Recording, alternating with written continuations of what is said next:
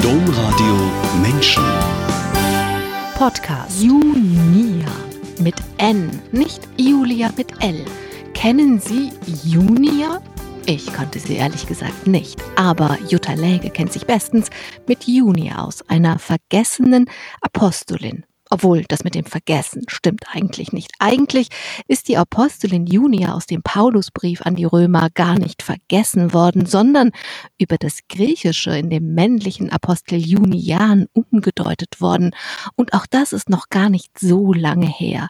Herrje, möchte Frau ausrufen, aber das lassen wir mit dem Ausrufen. Stattdessen machen wir jetzt eine Sendung mit Jutta Läge, Chefredakteurin von Junia. Jutta Läge, herzlich willkommen. Ja, liebe Frau Krumpen, danke Ihnen für die Einladung. Wir machen diese Sendung natürlich online. Wo treffe ich Sie denn gerade an? Ich bin tatsächlich äh, im Büro ähm, der Katholischen Frauengemeinschaft Deutschlands. Dort bin ich ja Kommunikationsleiterin und in der Funktion auch Chefredakteurin dieses von Ihnen gerade so nett eingeführten neuen Titels Junia. Und dort sitze ich auch im Moment noch. Herzlich willkommen, alle, die eingeschaltet haben. Am Mikrofon Angela Krumpen. Jutta Läge, Sie haben das gerade schon gesagt. Sie sind Chefredakteurin von Junia. Junia ist die Zeitschrift der KfD und die hieß bis jetzt Frau und Mutter. Über diese Zeitschrift sprechen wir später. Lassen Sie uns erst einmal diese Junia kennenlernen. Junia lässt sich seit 2016 in der Bibel finden. Und zwar im Brief von Paulus an die Römer, also an die römische Gemeinde. Und das, wie gesagt, erst seit 2016. Sie haben mit Bernadette Bruton gesprochen, die Junia schon in den 1970er Jahren gefunden hat.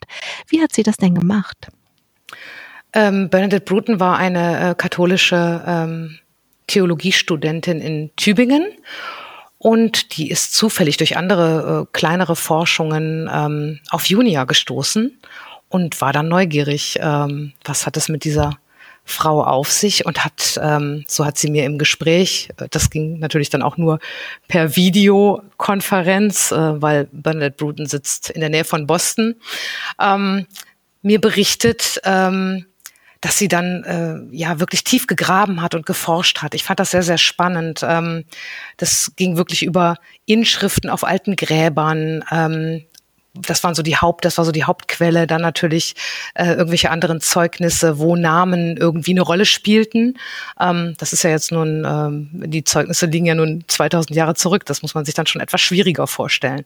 Ähm, und sie hat halt herausgefunden, dass äh, in der Bibel, also vor 2016, immer nur im Römerbrief die Rede war von einem Junias, also mit S hinten. Ähm, das heißt, Junia war quasi laut Bibel ein Mann, nämlich Junias. Und ähm, sie hat dann Sprachforschung betrieben, wie gesagt, diese, diese Inschriften und alte Quellen sich angeschaut und ist zu dem Ergebnis gekommen, was eben viel auch Sprachforschung war, dass das nicht sein kann. Es gab, glaube ich, bei 500 Inschriften, die sie sich angeguckt hat von Gräbern äh, und genauer ähm, analysiert hat, tatsächlich nur Juni, also die, den Frauennamen Junia. Es gab keine Junias, ähm, keinen Junias. Insofern ähm, war das schon ein wichtiges Indiz dafür, ähm, dass da was nicht stimmen konnte. Und ähm, sie ist dem Ganzen dann eben weitergefolgt und hat festgestellt, dass eben spätere Kirchenlehrer im Mittelalter ähm, Junia zu Junias gemacht haben und das hat sich dann so schön fortgesetzt bis ins 20. Jahrhundert. Ähm, und das hat sie dann als Forschungsauftrag äh, empfunden und äh, ja, dankenswerterweise an die Öffentlichkeit gebracht in ihrer Doktorarbeit. Ähm, und ähm, gut, in, in, in Theologiekreisen ist es dann schon etwas bekannter gewesen, aber ähm, so für die breite Masse, die jetzt vielleicht auch andere heiligen Namen äh, kennen oder verehren oder auch ab andere Frauennamen aus der Bibel, war Junia natürlich gänzlich unbekannt. Ähm, und das hat, wie Sie vorhin gesagt haben, noch bis 2016 gedauert, bis Junia dann wirklich in der Einheitsübersetzung auch den richtigen Platz bekam und sichtbar genau. wurde, eben durch die Buchstaben, durch das, durch das Weglassen von Buchstaben. Genau, da heißt es jetzt grüßt Andronikus und Junia, Junia genau, die zu meinem genau. Volk gehören und mit mir zusammen im Gefängnis waren. Mhm. Also wenn ich das richtig verstanden habe, war das ja auch ähm, leicht, das irgendwie sie, sie verschwinden zu lassen, weil es im Griechischen halt diese eine Endung für beide Geschlechter gibt und dann ähm, war das dann irgendwann so mental unvorstellbar, dass es eine Frau war, dass es dann eben Junias daraus wurde. Ja. Ja, ja, das passt natürlich gut, äh, gut in die, in die Argumentation, mit der wir ähm, uns ja schon länger beschäftigen und äh, jetzt speziell viele Frauen bei der KfD, die, die meisten sind sehr viel länger hier als ich, ähm, mhm. ähm, diese Geschichten natürlich kennen ähm, von Argumenten, warum Frauen ja nicht gehört, gesehen, gelesen werden. Ähm, so genau. ist ja viel angelegt, sagen wir mal, in der katholischen Theologie. Und ich fand das wirklich interessant. Also es geht halt über den Akkusativ Junian und dass das aber erst seit dem 15. Jahrhundert als Männername gedeutet wird, dass es also bis ins Mittelalter hinein Auslegungen und Bibelabschriften gab, die von einer Frau ausgehen. Also mich hat eigentlich gewundert, wie spät das passiert ist. Ja, ja, ich meine, das soll jetzt jeder für sich entscheiden, was er, was, was er davon hält. Ähm, ich, ich denke, wir müssen auch gar nicht jetzt äh, immer das Mittelalter bemühen. Für, für uns war jetzt entscheidend und wichtig, ähm, im, in Bezug auf die, äh, die Neuentwicklung ähm, und Weiterentwicklung unserer, unseres Magazins ich etwas zu finden, was ähm, mit dem wir wirklich deutlich machen können, was, was unsere Ansprüche und Ideen sind. Und da war Junia natürlich perfekt geeignet. Ich wollte das positiv verstanden mm. wissen, mm. wie, wie fortschrittlich das Mittelalter war. Wir sagen immer düsteres Mittelalter, so, aber es ist ja, ja genau umgekehrt. Ja, ja. Also ich will das Mittelalter bemühen, um zu sagen, Leute, da war es noch Juni. ja, genau, bis, zu, bis zum 13. oder 14. Jahrhundert ungefähr, genau. Mm. Genau. Jutta Läge, Sie haben das schon erzählt. Sie haben mit Bernadette Bruton in Boston über ihre mhm. Forschungen zu Junia per Skype gesprochen und Bernadette Bruton ist eben eine US-amerikanische, aber römisch-katholische Theologin und Hochschullehrerin, die hat in Harvard Harvard promoviert, in Tübingen und Jerusalem studiert. Und es gibt ein Foto in Junia von diesem Skype-Gespräch. Das sieht aus, als hätten sie beide Spaß gehabt. Ja, in der Tat war das so. Ähm, ich meine, das ist jetzt wirklich ein bisschen aus dem Nähkästchen plaudern. Ich hoffe, Frau Bruton verzeiht mir, aber wir haben das Interview geführt im vergangenen Herbst, ähm, kurz vor der amerikanischen äh, Präsidentenwahl. Ähm, und wir haben ehrlich gestanden auch gar nicht die ganze Zeit über Junia geredet, sondern auch ganz viel über Trump und Biden.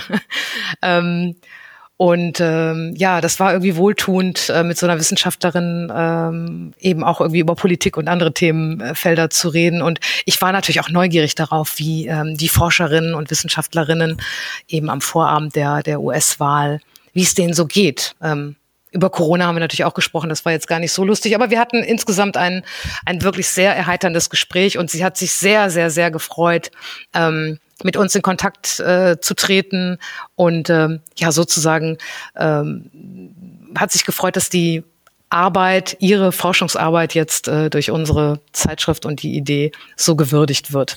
Ja, insofern, ja, ich glaube, ihr hat es auch gut gefallen. Müsste man sie jetzt natürlich fragen, aber ähm, hat auf mich den Eindruck gemacht es war ja ein Bild von ihr, bei dem mhm. ich auf, auf die Idee kam, dass es Spaß mhm. gemacht hat. Mhm. Und das ist ja auch kein Zufall, dass Bernadette Bruton die Apostelin Junia gefunden hat. Das geht ja nur, wenn man das in den Blick nehmen will, wenn sich jemand für Frauen interessiert und genau das tut, die so oft geschmähte feministische Theologie und das ist Bernadette Bruton. Sie ist eine feministische Theologin. Es gibt, ich habe gerade gesagt, viel geschmäht. Es gibt oft so einen herablassenden Umgang von Theologen mit der feministischen Theologie. Und das hat auch Bernadette Bruton zu spüren bekommen. Das schreiben sie in einem Artikel über sie, dass ihre Forschung heute ähm, rezipiert wird, aber nicht unbedingt mit ihrem Namen. Mhm. Ja, für mich ist das jetzt schwierig zu beantworten. Also ähm, da ich auch keine Theologin bin, aber mein Eindruck war tatsächlich, ähm, sie hat sich äh, sehr den Frauenthemen gewidmet und äh, ich glaube, da ist auch einiges nachzulesen. Ähm, was, was ihre, was ihren Kampf auch in der, in der katholischen Theologie betrifft, ähm, wo sie dann ja auch mit vielen Männern in Kontakt trat. Und ich glaube, das war nicht immer so einfach, aber da bin ich jetzt natürlich nicht befugt oder naja. bemächtigt, darüber zu urteilen. Ich, ich glaube, dass das, das so war. Mhm. Ich habe das ja in Ihrer Zeitschrift gelesen. Da mhm. schreiben Sie mhm. ja, dass diese Erkenntnisse heute ähm, rezipiert werden, aber nicht unbedingt, dass sie das nicht unbedingt ihr zugeschrieben wird. Und das sage ich deswegen, weil das ja einfach so oft passiert, mhm. dass Frauen etwas tun mhm. und das, was sie tun, wenn es gut geht, wird es zur Kenntnis genommen, aber nicht mit ihnen in Verbindung, in Verbindung gebracht. Ja. und das fand ich irgendwie naja, wenn es darum geht, jemanden sichtbar zu machen und, und die Frau selber wird dabei unsichtbar, dann fand ich das schon für das 21. Jahrhundert. Musste ich mal kurz schlucken. Mhm. mhm. Im Artikel zitieren Sie Bernadette Bruton mit Gleichberechtigung bekommt man nicht als Gabe, man muss für sie kämpfen. Mhm. Sehen Sie das auch so? Eindeutig. Eindeutig sehe ich das so. Ähm, ich bin jetzt nicht die gleiche Generation wie Bernadette Bruton, aber ich ähm, sehe mich schon so ein bisschen in der, in der Nachfolge. Also ich denke, das trifft auf Frauen, die jetzt ähm, 70, 60, 50, 40, vielleicht auch 30. Sind Sie noch da? Ich bin da. Ah, okay. Ähm, äh, trifft ähm, gleichermaßen zu und ähm, ja, das kann ich nur eindeutig, kann ich nur eindeutig unterschreiben, ist auch meine Erfahrung. Jutta Läge, nun sind Sie Chefredakteurin von Junia und das, haben Sie am Anfang schon gesagt, ist die Zeitschrift der KfD.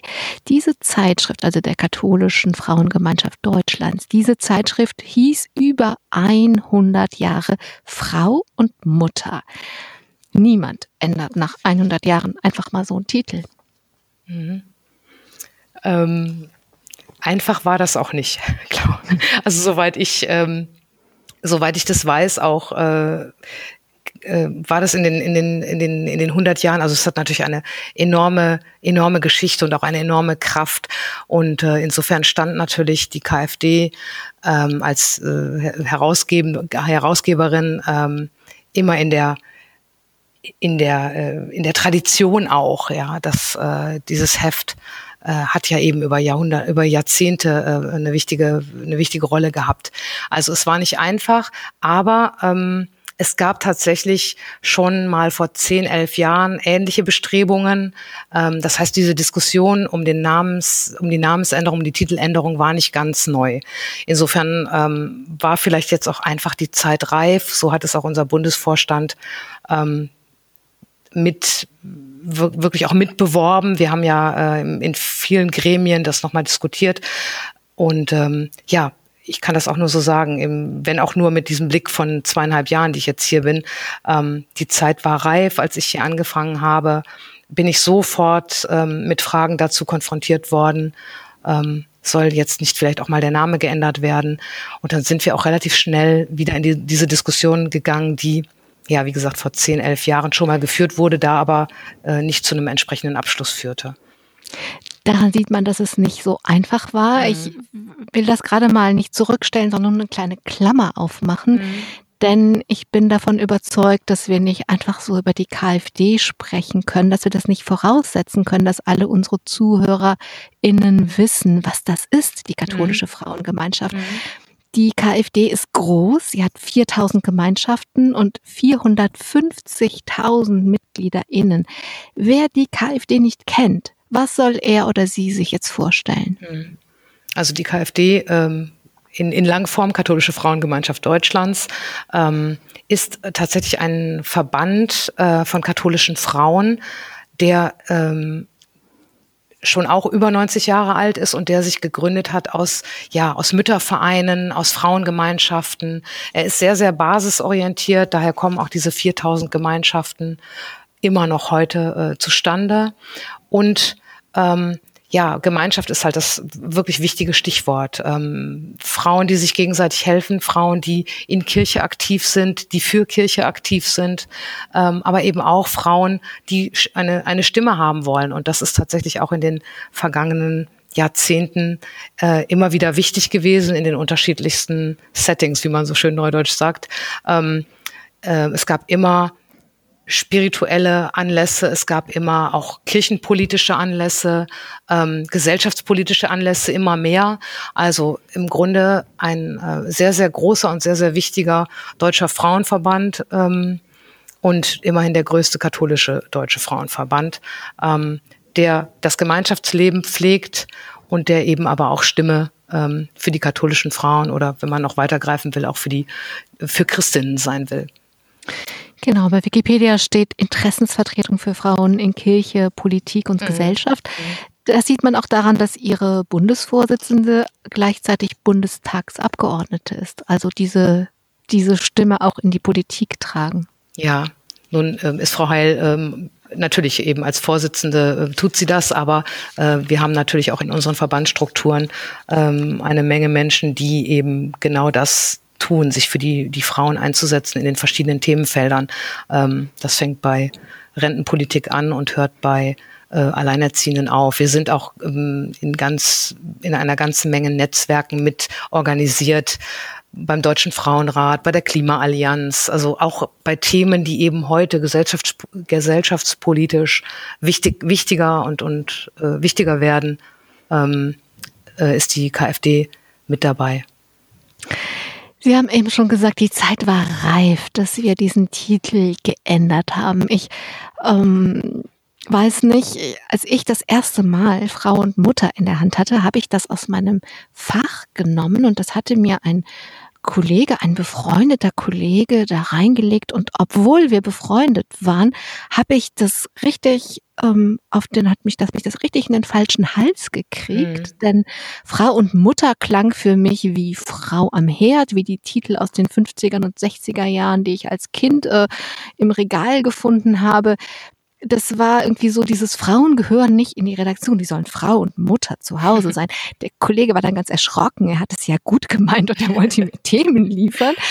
Aber ich, also ich habe einfach auf diesen, diesen Titel reagiert und das mit der Rolle verbunden. Und ich erzählte es deswegen so ungeschützt, weil das so eine heftige Reaktion war und weil ich mir vorstellen kann, dass ich damit nicht völlig, das ist zwar länger her als zehn Jahre, aber dass es trotzdem, dass ich damit nicht völlig alleine stand. Mhm. Also ich hätte jetzt auch als nächstes gefragt, wann haben, haben Sie das erste Mal Frau und Mutter ähm, im Vor Fach liegen gehabt? Vor 20 Jahren. Vor 20 Jahren, ja genau. Also äh, natürlich ähm, in der Vorbereitung jetzt für Junia und für die Veränderung habe ich ähm, natürlich viel auch in Archiven, in den Frau- und Mutterarchiven geblättert. Ähm, und das ist schon spannend, weil man eben natürlich im Verlauf der Jahrzehnte schon auch Veränderungen sieht. Aber ähm, ich teile ähm, ihre ähm, sozusagen ihre erste Reaktion ähm, insofern ähm, erstens, weil ich das auch aus einem ähnlichen Zusammenhang erinnere. Also nicht ein Fach hat mir ein, ein Kollege hat mir was ins Fach gelegt, aber ich habe die Frauenmutter ähm, schon als Jugendliche ähm, mal zu Gesicht bekommen ähm, und natürlich hatte ich da auch ähnliche Assoziationen. Gut, da war ich vielleicht auch noch nicht die Zielgruppe. Ähm, ja, aber es ist tatsächlich so, ähm, man muss es ein bisschen so aus der Historie verstehen. Ähm, es ging halt um, um die Frauen und die Mütter in den, ja, fangen wir an in den 30er, 40er, 50er, 60er Jahren. Und das war natürlich auch noch ein anderes Rollenbild.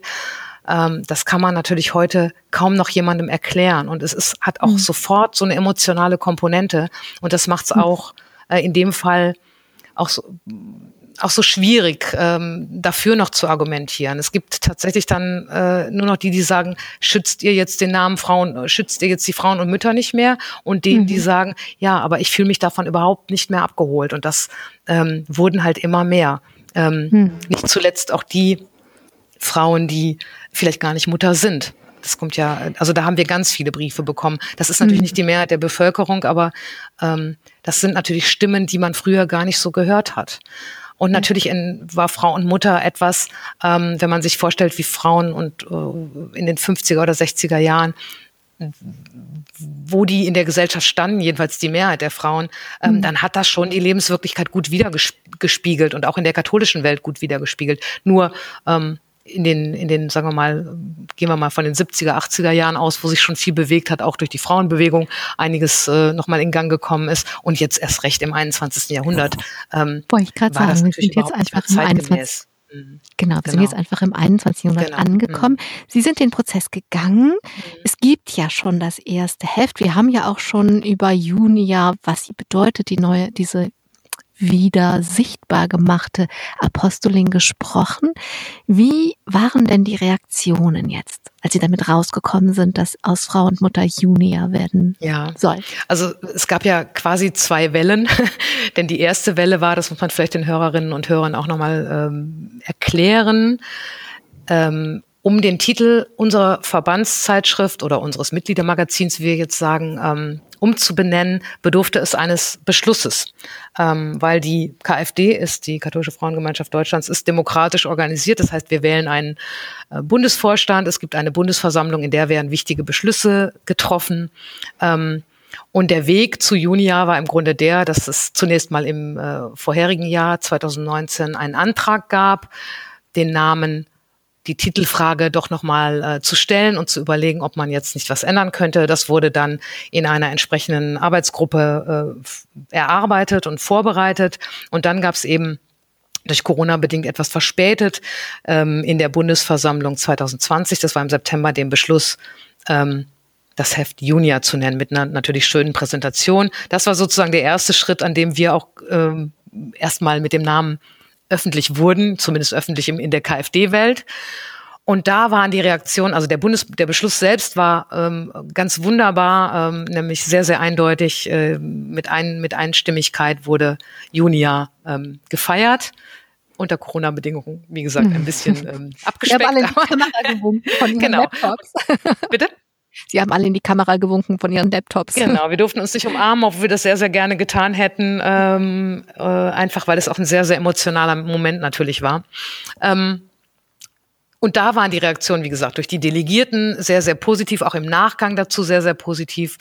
So, und dann mussten wir natürlich den Beweis antreten, ähm, äh, was, wie machen wir das jetzt ähm, von September bis, ja, im Grunde haben wir im Dezember das Heft fertiggestellt, was jetzt im Januar erschienen ist, erstmals. Und ähm, ja, das sozusagen dann äh, dem äh, der Basis angedient und allen, die eben als KfD-Mitglieder die ehemals Frauenmutter bekommen haben, jetzt die Junia bekommen. Und da waren die, äh, deshalb sage ich zweite Welle, wir arbeiten sie sozusagen noch ab, weil wir wirklich täglich noch äh, Reaktionen bekommen, ob als Brief oder als Mails oder ähm, über Facebook oder andere Social-Media-Kanäle. Ähm, also ich würde mal sagen, die, so wie ich es vorhin auch beschrieben habe, natürlich, wenn man sich jetzt sehr mit diesem Frau und Mutter identifiziert hat, ist es ein großer Schritt, da zu wechseln. Ähm, wenn man aber, und das war die große Mehrheit vorher schon, sagt, wir können mit diesem Namen ähm, nicht mehr rausgehen, der ist verstaubt, der ist altbacken, das sind noch die harmlosesten ähm, Äußerungen, die es dazu gab, dann ähm, ist das natürlich ein großer ein großer Schritt und der wurde auch so gewürdigt. Also die große Mehrheit ähm, der Reaktionen, die wir bekommen, ist positiv, beglückwünscht uns. Ähm, es geht auch so weit, dass natürlich die KfD-Frauen vor Ort, das ist auch, gehört auch zum Prinzip unserer Zeitschrift, ähm, äh, verteilen, eben in normalen Zeiten, ähm, das Heft, die, die Verbandszeitschrift an die anderen Mitglieder ähm, ihrer Ortsgruppe, ihrer Pfarrei und so weiter. Und das ist natürlich so, dass, dass die Kontaktbörse so ein bisschen. Und ähm, ganz, ganz viele Reaktionen waren ähm, dahingehend, das ist toll, mit, dem, mit diesem, im Grunde mit einem neuen Heft auch nochmal ganz anders Werbung für die KfD machen zu können. Also so äh, würde ich das ähm, im, im, im Großen und Ganzen bewerten. Und wir sind da natürlich sehr froh drüber. Es hätte ja auch anders ausgehen können. Aber bisher sind wir sehr getragen von den ähm, vielen, vielen positiven Reaktionen und hoffen, ähm, ja, dass wir das jetzt auch immer weiter ausbauen können. Natürlich ist eine Erstausgabe auch immer nur eine Erstausgabe. Wir müssen jetzt auch weiter dran arbeiten. Jutta Läge, Sie haben das eben schon erzählt. Sie, Sie selber haben diese Zeitschrift Frau und Mutter als Jugendliche kennengelernt. Und zwar zu Hause am schönen ländlichen Niederrhein, mhm. an dem Sie aufgewachsen sind. Und da sind Sie schon wirklich früh mit Journalismus in Kontakt gekommen, sowohl ja. in der Schule als auch mit Lokaljournalismus. Wie hat das alles angefangen, was jetzt mit Junia im Moment stattfindet? ähm, man kann ja jetzt nicht so irgendein Datum nennen. Also es ist tatsächlich so, ähm, richtig ist, ich bin ähm, ganz behütet am Niederrhein aufgewachsen und ähm, bin dort zur Schule gegangen und es gab äh, am Gymnasium dort eine Schülerzeitung, die ähm, mir und einigen Mitschülerinnen nicht so richtig toll gefiel. Ähm, da muss man jetzt schon ein bisschen schmunzeln, wenn man so zurückblickt. Äh, da war ich 17, 16, 17. Ähm, und äh, diese Gruppe von Mitschülerinnen, ich bin auf einem, auf einem Mädchengymnasium gewesen, wir hatten uns irgendwie in den Kopf gesetzt, weil wir ähm, zwei von uns auch Journalistin werden wollten. Also das war ein großer Berufswunsch und äh, auch schon so ein bisschen in der Lokalebene ähm, so ein bisschen ähm, Medienluft geschnuppert hatten, sage ich mal. Wir hatten uns vorgenommen, wir müssen irgendwie eine andere Schülerzeitung machen. Ähm, und flankiert wurde das ähm, durch einen äh, durch viel Wohlwollen von Lehrern, aber insbesondere eines Lehrers äh, Politik und äh, Sozialwissenschaften oder so wie Lehrer, ähm, der ja mit uns Mädels damals ja, der uns im, im Grunde so ein bisschen in, in, in Politik, äh, Gesellschaftspolitik, in diese Dinge eingeführt hat und im Grunde auch wahrscheinlich so die Augen und Ohren für Medien geöffnet hat. Und da entstand dann diese Idee und dann haben wir das einfach mal gemacht. Ähm, ich weiß noch, dass ich zum Direktor gegangen bin. Ähm, Gott hab ihn selig, äh, er lebt inzwischen nicht mehr. Ähm, der der Idee auch ganz ähm, aufgeschlossen gegenüber stand und gesagt hat, ja, machen Sie ruhig mal. Und dann haben wir eine Alternative zu, also alternativ klingt jetzt groß. Also aber wir haben einfach eine andere Schülerzeitung gemacht und das war so die erste Berührung und ich habe dann auch. Was war anders, bevor hm. wir zum Lokaljournalismus kommen? Was wollten Sie anders machen? Ach, die sollte einfach irgendwie, die hatte auch einen, einen, einen weiblichen Namen lustigerweise und Nämlich? weil wir ein Mädchengymnasium waren, Analyse hieß die. Analyse. Hm. Mhm. Aber was, was war anders an dem, was Sie gemacht haben? Das interessiert ähm, mich jetzt wirklich.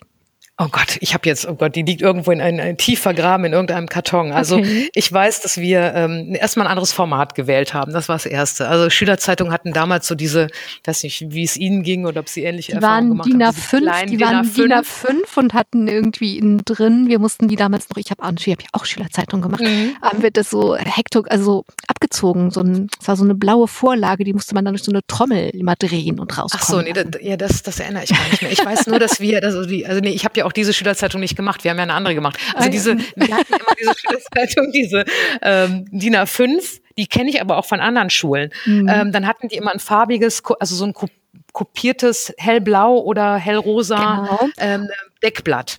Unser, unser Deckblatt hatte ein Loch, das hieß Durchblick. Okay.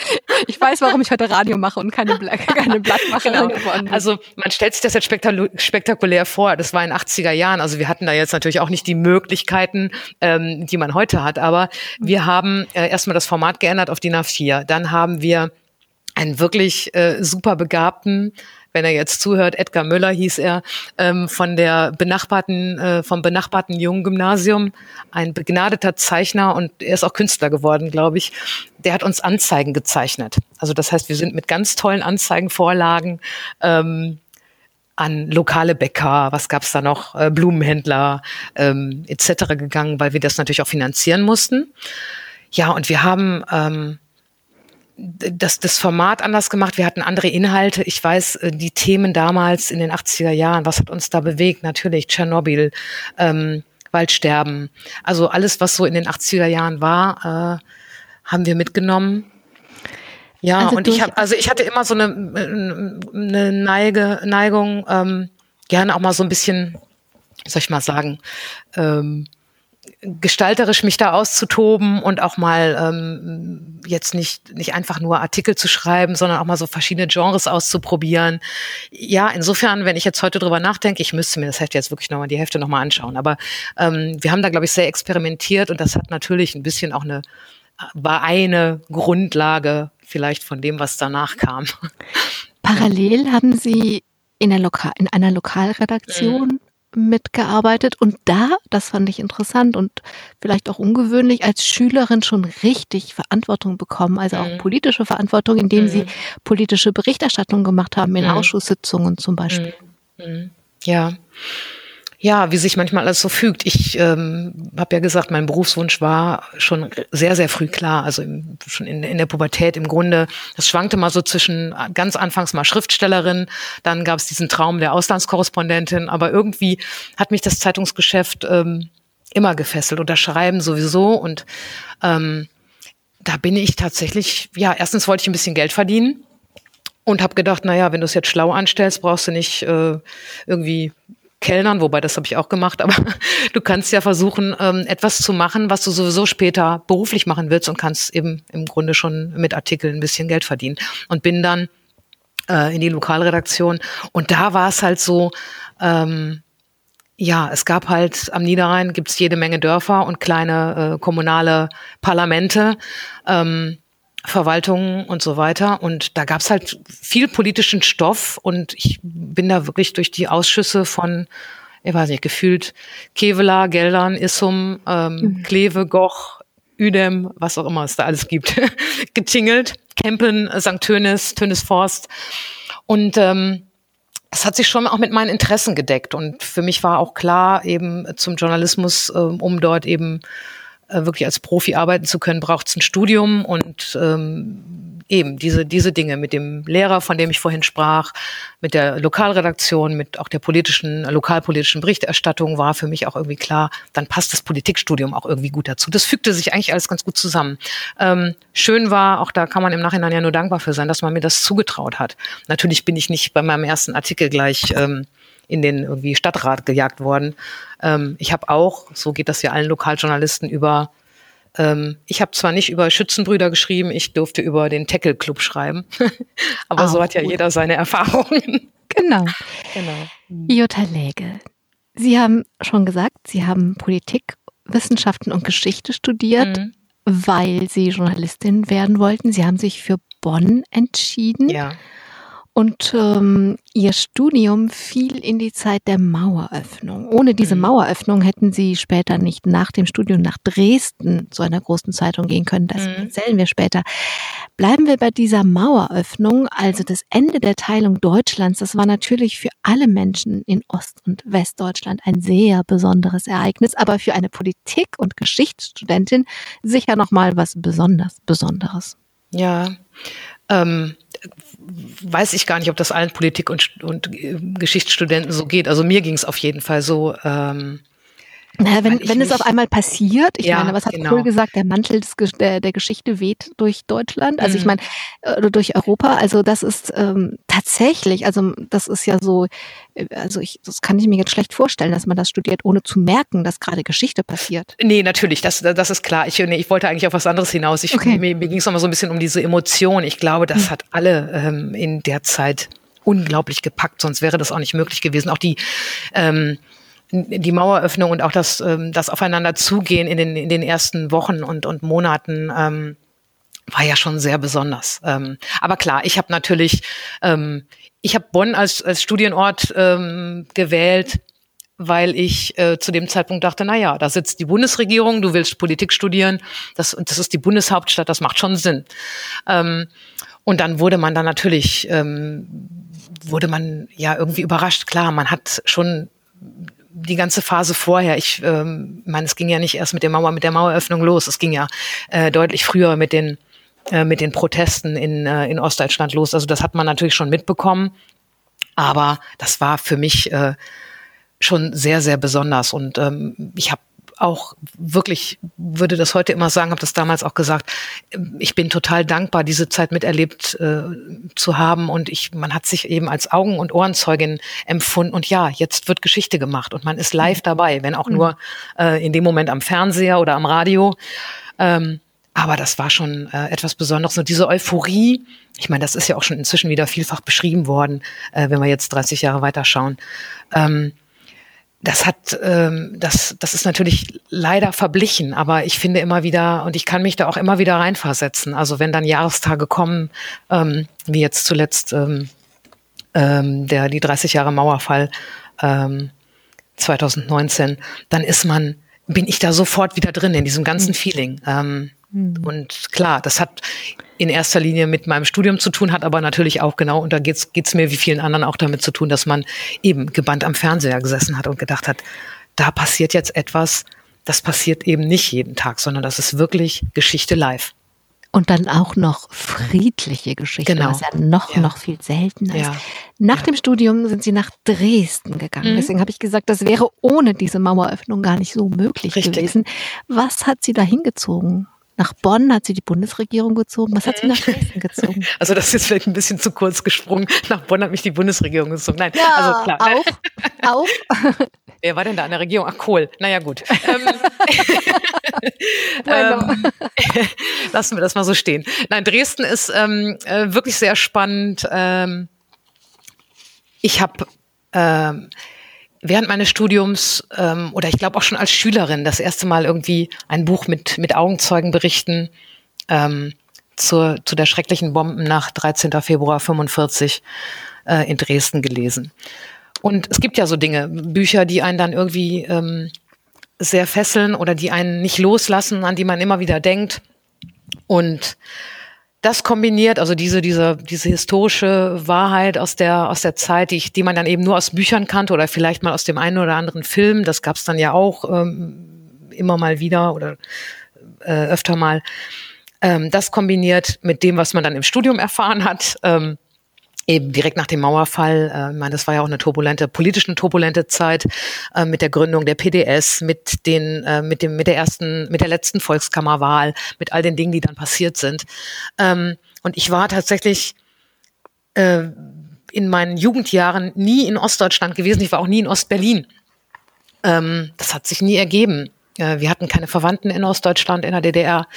Äh, insofern, ich war eigentlich immer sehr so nach, nach Westen orientiert gefühlt. Ähm, klar, auch dieser Wunsch Auslandskorrespondentin, wenn ich jetzt zurückdenke, ja, was hat man sich dann gedacht? London, Paris, Washington. Aber ähm, man hat nicht an Moskau gedacht oder an ähm, Ostberlin, um Gottes Willen.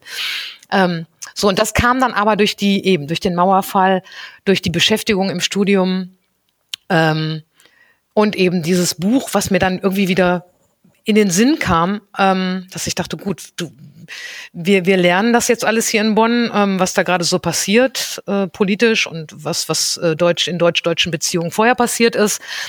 Aber so ein richtiges Urteil kann man sich ja eigentlich erst erlauben, wenn man sich das auch mal direkt anschaut.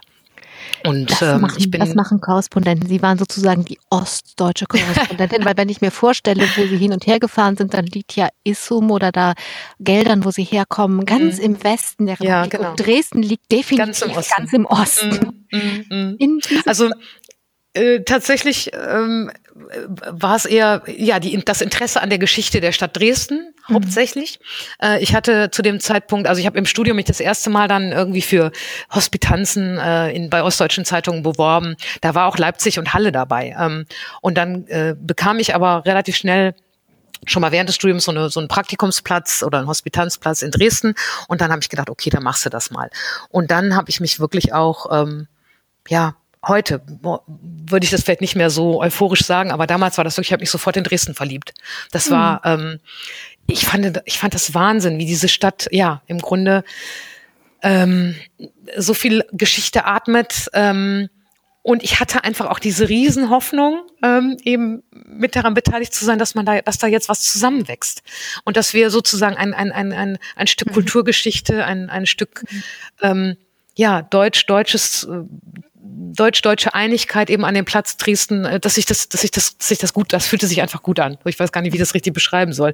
Mhm. Ähm, es war wirklich, ich war fasziniert äh, von von der Stadt, ähm, von dem, ähm, weiß nicht, ob Sie schon mal in Dresden waren, ähm, ja, war wirklich. Äh, wenn man dann in, in die in Altstadt geht und, und, und, und sieht natürlich ähm, was die Bomben äh, oder wie die, wie die Wunden dann einfach noch da lagen. Die Frauenkirche war zu dem Zeitpunkt natürlich äh, ja noch nicht wieder aufgebaut.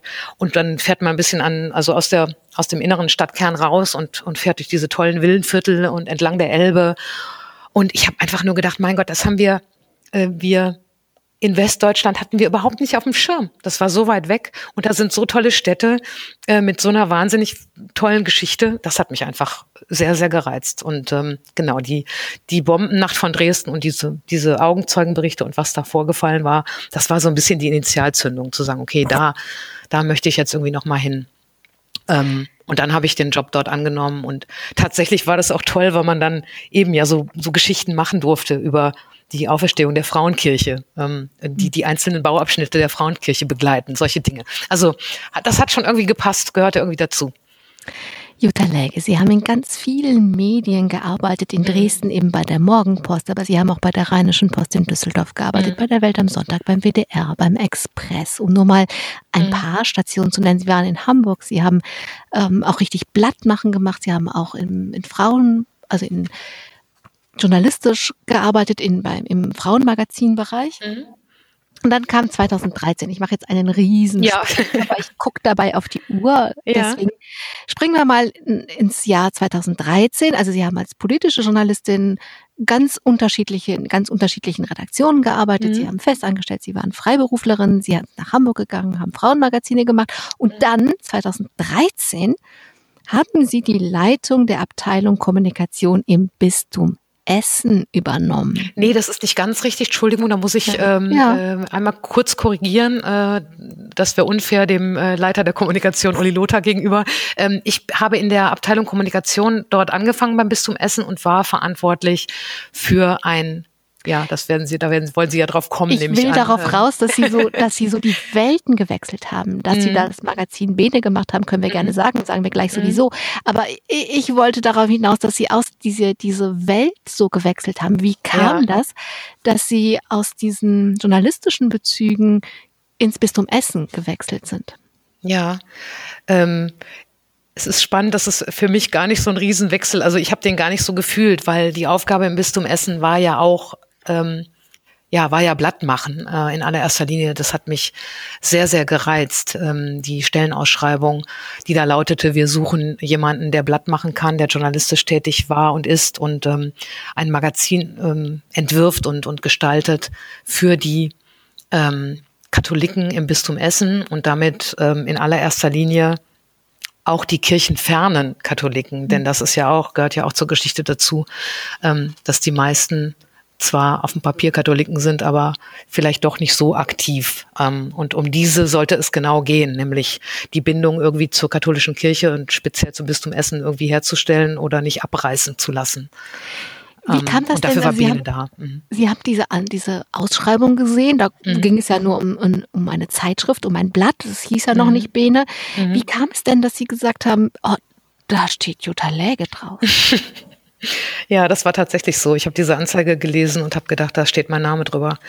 Ähm, zu der Zeit war ich in Hamburg und äh, Sie haben schon gesagt, habe ähm, ähm, Magazine, Frauenmagazin, Fernsehmagazin ähm, gemacht, also mit, das klingt immer so, als hätte ich alleine gemacht, aber in einem Team äh, von, von Kolleginnen und Kollegen. Ähm, bin aber vielleicht doch irgendwie dem Rheinland und dem Ruhrgebiet näher und ähm, da war ich Anfang 40 und bin jedes Wochenende von Köln-Bonn nach Hamburg geflogen und zurück äh, ähm, in der Woche wieder. Es war einfach, ähm, ja, vielleicht ähm, habe ich mich da selber ein bisschen überfordert. Ich bin, ich bin in Hamburg eigentlich nicht mehr richtig angekommen, obwohl, der, obwohl die Jobs natürlich wahnsinnig spannend waren. Und dann habe ich im Februar 2013 eine Reise gemacht nach Israel. Ja, wie ich darauf gekommen bin, weiß ich auch nicht mehr genau, aber ähm, mich, das war einfach Neugier. Also ich glaube, ein großes ähm, ein großer roter Faden, der sich durch mein Leben zieht, ist tatsächlich Neugier. Und äh, ich war noch nie in Israel und dachte dann, irgendwie mache ich das jetzt mal. Und da bin ich ja wahrscheinlich auch nicht die Einzige, die auf solchen Reisen, ähm, ich weiß nicht, ob man das so groß nennen soll, aber äh, letztlich ja so eine Art Erweckungserlebnis ähm, hatte. Mhm. Also ich hatte einen Traum, ich möchte den jetzt gar nicht ausführen, aber jedenfalls hat er mich nachhaltig beschäftigt. Und ich glaube, der hat dazu geführt, dass ich eben ein zwei Wochen später, als ich von dieser Reise wiederkam, diese Anzeige vom Bistum Essen überhaupt nur gesehen habe. Ich glaube, die wäre mir sonst gar nicht aufgefallen. Und insofern war es ein bisschen Fügung, ähm, dass ich dachte, so, du hast dich jetzt irgendwie mit diesem Thema beschäftigt und da wollen jetzt Menschen ähm, journalistischen Input haben und eine Idee davon, wie man ähm, Themen, die Kirche betreffen, ähm, an Menschen bringt, die nicht mehr so nah an Kirche dran sind. Und ähm, insofern äh, dachte ich, okay, journalistisches Arbeiten, ähm, Blatt machen, Magazin machen, ähm, etwas machen, was noch gar nicht da ist. Also im Grunde, jeder Journalist wird mir zustimmen, äh, da kann man eigentlich schon fast sagen, das ist ein Sechser im Lotto. Denn normalerweise ist man ja immer mit wirklich vielen ähm, Zwängen, oder ist man Zwängen, natürlich ist ja in jedem Job so, Zwängen ausgesetzt, muss sich irgendwo ähm, in irgendwas einfügen. Da war wirklich das Papier blank.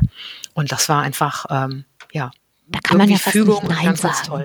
Da kann, man fast ja, da kann man ja fast nicht Nein sagen. Nee, da kann man nicht Nein sagen. Gut, das wusste ich bei der Anzeige natürlich so nicht, aber ja. das hat sich relativ schnell, äh, schnell herausgestellt und ähm, hat natürlich ähm, ja, ganz viel ähm, Energie freigesetzt, Euphorie ausgelöst, war natürlich mega anstrengend, aber ähm, eine, eine wirklich, wirklich tolle Erfahrung. Warum haben Sie es Bene genannt? Ähm, Bene ist ähm, tatsächlich ein irgendwie, im, im ersten Moment denkt man, Bene könnte das, also solche Briefe bekamen wir damals, könnte das mit Papst Benedikt zu tun haben.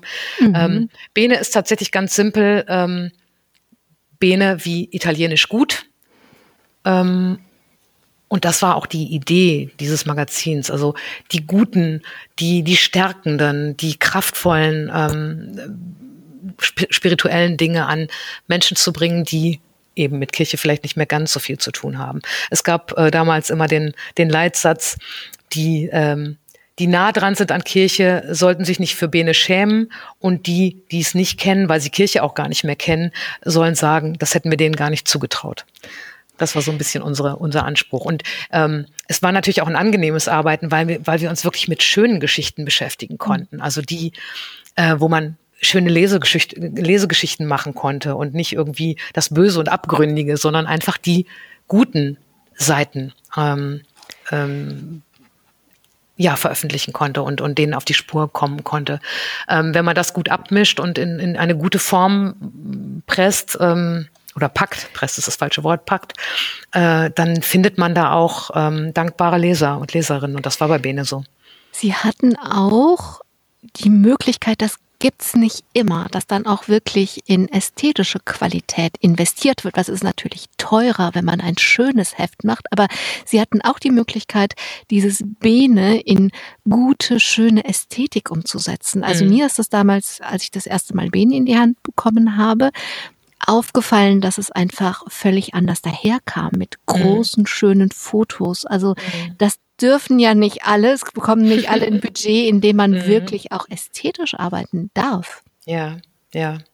Ja, also wie gesagt, andere müssen das beurteilen. Ich bin da jetzt natürlich so ein bisschen befangen, weil Bene ich war mein Ich sag doch gerade, dass es schön aussieht. Ich darf genau. das sagen. Ich, meine, ich, ich, nehme das dankend an. Dankeschön. Also Bene war ähm, äh, sicherlich ähm, irgendwie mein Baby, aber natürlich haben andere daran auch noch mitgewirkt, vor allen Dingen ähm, gestalterisch. Ähm, da war, hatten wir einen, einen wirklich auch, auch tollen Layouter, der das, ähm, äh, der sich auch Bene hatte einfallen lassen und der äh, das natürlich dann entsprechend umgesetzt hat. Und es gibt ja immer, ähm, also Printjournalisten wissen das, es gibt ja immer den Kampf zwischen, ich brauche aber noch mehr Zeilen und ähm, dem Layouter, der sagt, aber nee, hier muss jetzt aber mal ein großes Foto hin. Mhm. Ähm, äh, die, diesen, diese Kämpfe haben wir natürlich auch gehabt. Ich glaube, dass mir meine, meine Erfahrung ähm, auch von ähm, Zeitungen wie, äh, wie der Express, also eine Boulevardzeitung, mir da sehr geholfen haben, dass man eben im Grunde auch ein bisschen plakativer und, und äh, äh, vollflächiger, großformatiger arbeiten kann. Ähm, wobei auch, ähm, ich nehme jetzt mal die Rheinische Post als Beispiel, weil ich die gut kenne, weil ich dort gearbeitet habe, auch dort ähm, ähm, ist man ja inzwischen auch. Das ist ja nicht mehr zu vergleichen, ich sag mal, mit, mit, mit Zeitungen aus den 50er oder 60er Jahren, wo man einfach diese Möglichkeiten der Gestaltung nicht hatte, sondern ähm, man hatte Buchstaben und es war schwarz-weiß und sonst hatte man nichts. Ne? Also das, das hat sich ja schon gewandelt. Aber natürlich, es, es war eine, äh, es war eine äh, tolle kreative Zusammenarbeit und, und ich bin auch äh, im Nachhinein sehr dankbar dafür, dass das Bistum Essen ähm, mit äh, allen, die da verantwortlich waren, uns die Chance gegeben hat, das zu machen. Und dann wollten sie beides zusammenbringen, das Blatt machen und die Frauen. Dann sind mhm. sie weitergezogen. Jetzt machen sie ja Junior. Mhm. Wann kam das, dass sie weiterziehen wollten? Ja, das ist ja ein Prozess. Also ich habe 26 Ausgaben Bene verantwortet ähm, und eben von wirklich von der Geburt an ähm, oder von der Zeugung an kann man ja fast sagen. Ähm, und dann ist es natürlich schon so, man hat die Rubriken entwickelt, man hat die Geschichten entwickelt, man hat, ähm, also wir waren da, Sie haben es gesagt, äh, gestalterisch, ähm, glaube ich, auch schon sehr weit vorne mit, ähm, mit den Dingen, die wir uns da so ausgedacht haben. Ähm, und dann so nach vier Jahren, viereinhalb, würde ich mal sagen, ähm, habe ich gedacht, ja, es, vielleicht kommt auch noch mal irgendwas anderes. Ähm, weil man wiederholt, natürlich, es wiederholt sich dann ja auch nach einer Weile. Also ich will nicht sagen, dass die Geschichten langweiliger werden, ähm, aber man hat ja die Pflöcke irgendwie so eingeschlagen. Und äh, hinzu kam, dass ich äh, Essen, also von meinem Wohnort, ich wohne in Siegburg, ähm, es ist auch natürlich extrem weit weg. Äh, da habe ich dann natürlich auch gedacht, wenn man das irgendwie vereinfachen könnte, wäre auch eine gute, gute Möglichkeit. Ja, und ähm, insofern kam dann ähm, die Idee, also da gab es ja Junia noch nicht, aber ähm, die, die Zusammenkunft mit der KfD. Also wir kannten uns, wir hatten uns vorher schon mal kennengelernt. Da ging es auch um Frau und Mutter. Ähm, also ich hatte das irgendwie so ein bisschen auf dem Schirm. Und als dann diese Stelle bei der KfD ausgeschrieben wurde in Düsseldorf, was nun ein bisschen näher liegt für mich, ähm, habe ich gedacht, gut, da sollten wir mal ins Gespräch gehen. Das war dann 2018. Jutta Läge, kommen wir zurück zu Ihrem mhm. neuen Baby Junia. Mhm. Was wünschen Sie denn diesem Kind? Ja, also im Moment ähm, ist es natürlich noch, es ist ja wirklich gerade neu geboren gefühlt. Wir arbeiten gerade an der zweiten Ausgabe. Ähm, ich wünsche Junia natürlich Sichtbarkeit in allererster Linie, ähm, weil das der Name ja schon so in sich birgt. Ähm, und Sichtbarkeit ähm, im Sinne von, wenn das möglich ist, das ist natürlich auch ein Weg und äh, da muss man natürlich jetzt einige Schritte auch ähm, in der richtigen Reihenfolge gehen, zu sagen, Junia kann auch für die KfD ein, ähm, ein guter ein gutes Instrument, ein guter Kanal sein, um äh, auch neue Frauen anzusprechen. Ähm, eben gerade, weil wir den Mut haben, ähm, mit einem neuen, unverbrauchten, unverwechselbaren Namen ähm, nochmal Aufmerksamkeit zu erregen. Äh, und eben mal über die, über die KfD-Grenzen vielleicht auch hinauszuschauen. Das ist natürlich jetzt ähm, nicht die originäre Aufgabe einer Verbandszeitschrift, aber schön wäre ja natürlich doch, wenn man, ähm, wenn man sie dazu nutzen könnte, auch neue äh, und andere Frauen zu interessieren. Und ich glaube, dass es mit dem Namen Junia auch besser gelingen kann als mit Frauenmutter. Jutta Läge, letzte Frage. Ich habe Sie gerade gefragt, was wünschen Sie Junia? Jetzt frage ich Sie, was wünschen Sie sich? Oh je, Mine. ähm, bezogen auf das Arbeiten äh, natürlich auch äh, Sichtbarkeit. Das ist ja auch das Elixier ähm, für Journalisten, ähm, dass man wahrgenommen wird. Natürlich, dass man in einem guten Austausch ist mit seinen Lesern äh, und Leserinnen. Und ja, äh, ich wünsche mir, äh, dass ich, dass wir immer gute Geschichten ähm, gute Geschichten aufspüren. Das ist natürlich alles unter Corona-Bedingungen im Moment auch nicht so einfach. Man hat ja einfach keinen direkten Kontakt. Insofern, das würde ich mir sehr, sehr wünschen, dass man einfach wieder die Chance hat, ähm, in, in, in analoge ähm, Treffen zu gehen, weil man dann für die Geschichten, die eben für Blätter wie Junia oder Bene oder auch andere äh, sehr, sehr wichtig sind, äh, die leben natürlich auch davon, dass man sich direkt begegnet. Und das ist natürlich im Moment alles sehr, sehr schwierig. Jutta Läge, ich danke Ihnen für Ihre Zeit, die Sie haben, ob, die Sie uns geschenkt haben, obwohl Sie eigentlich im Wochenbett mit Ihrem Baby Junia liegen. Und danke allen, die zugehört haben und wünsche, dass Junia und ihre Arbeit sichtbar wird und dass wir noch viele gute Geschichten lesen können. Am Mikrofon war Angela Krumpen. Lesen Sie gut. Domradio Menschen. Weitere Informationen finden Sie auf domradio.de.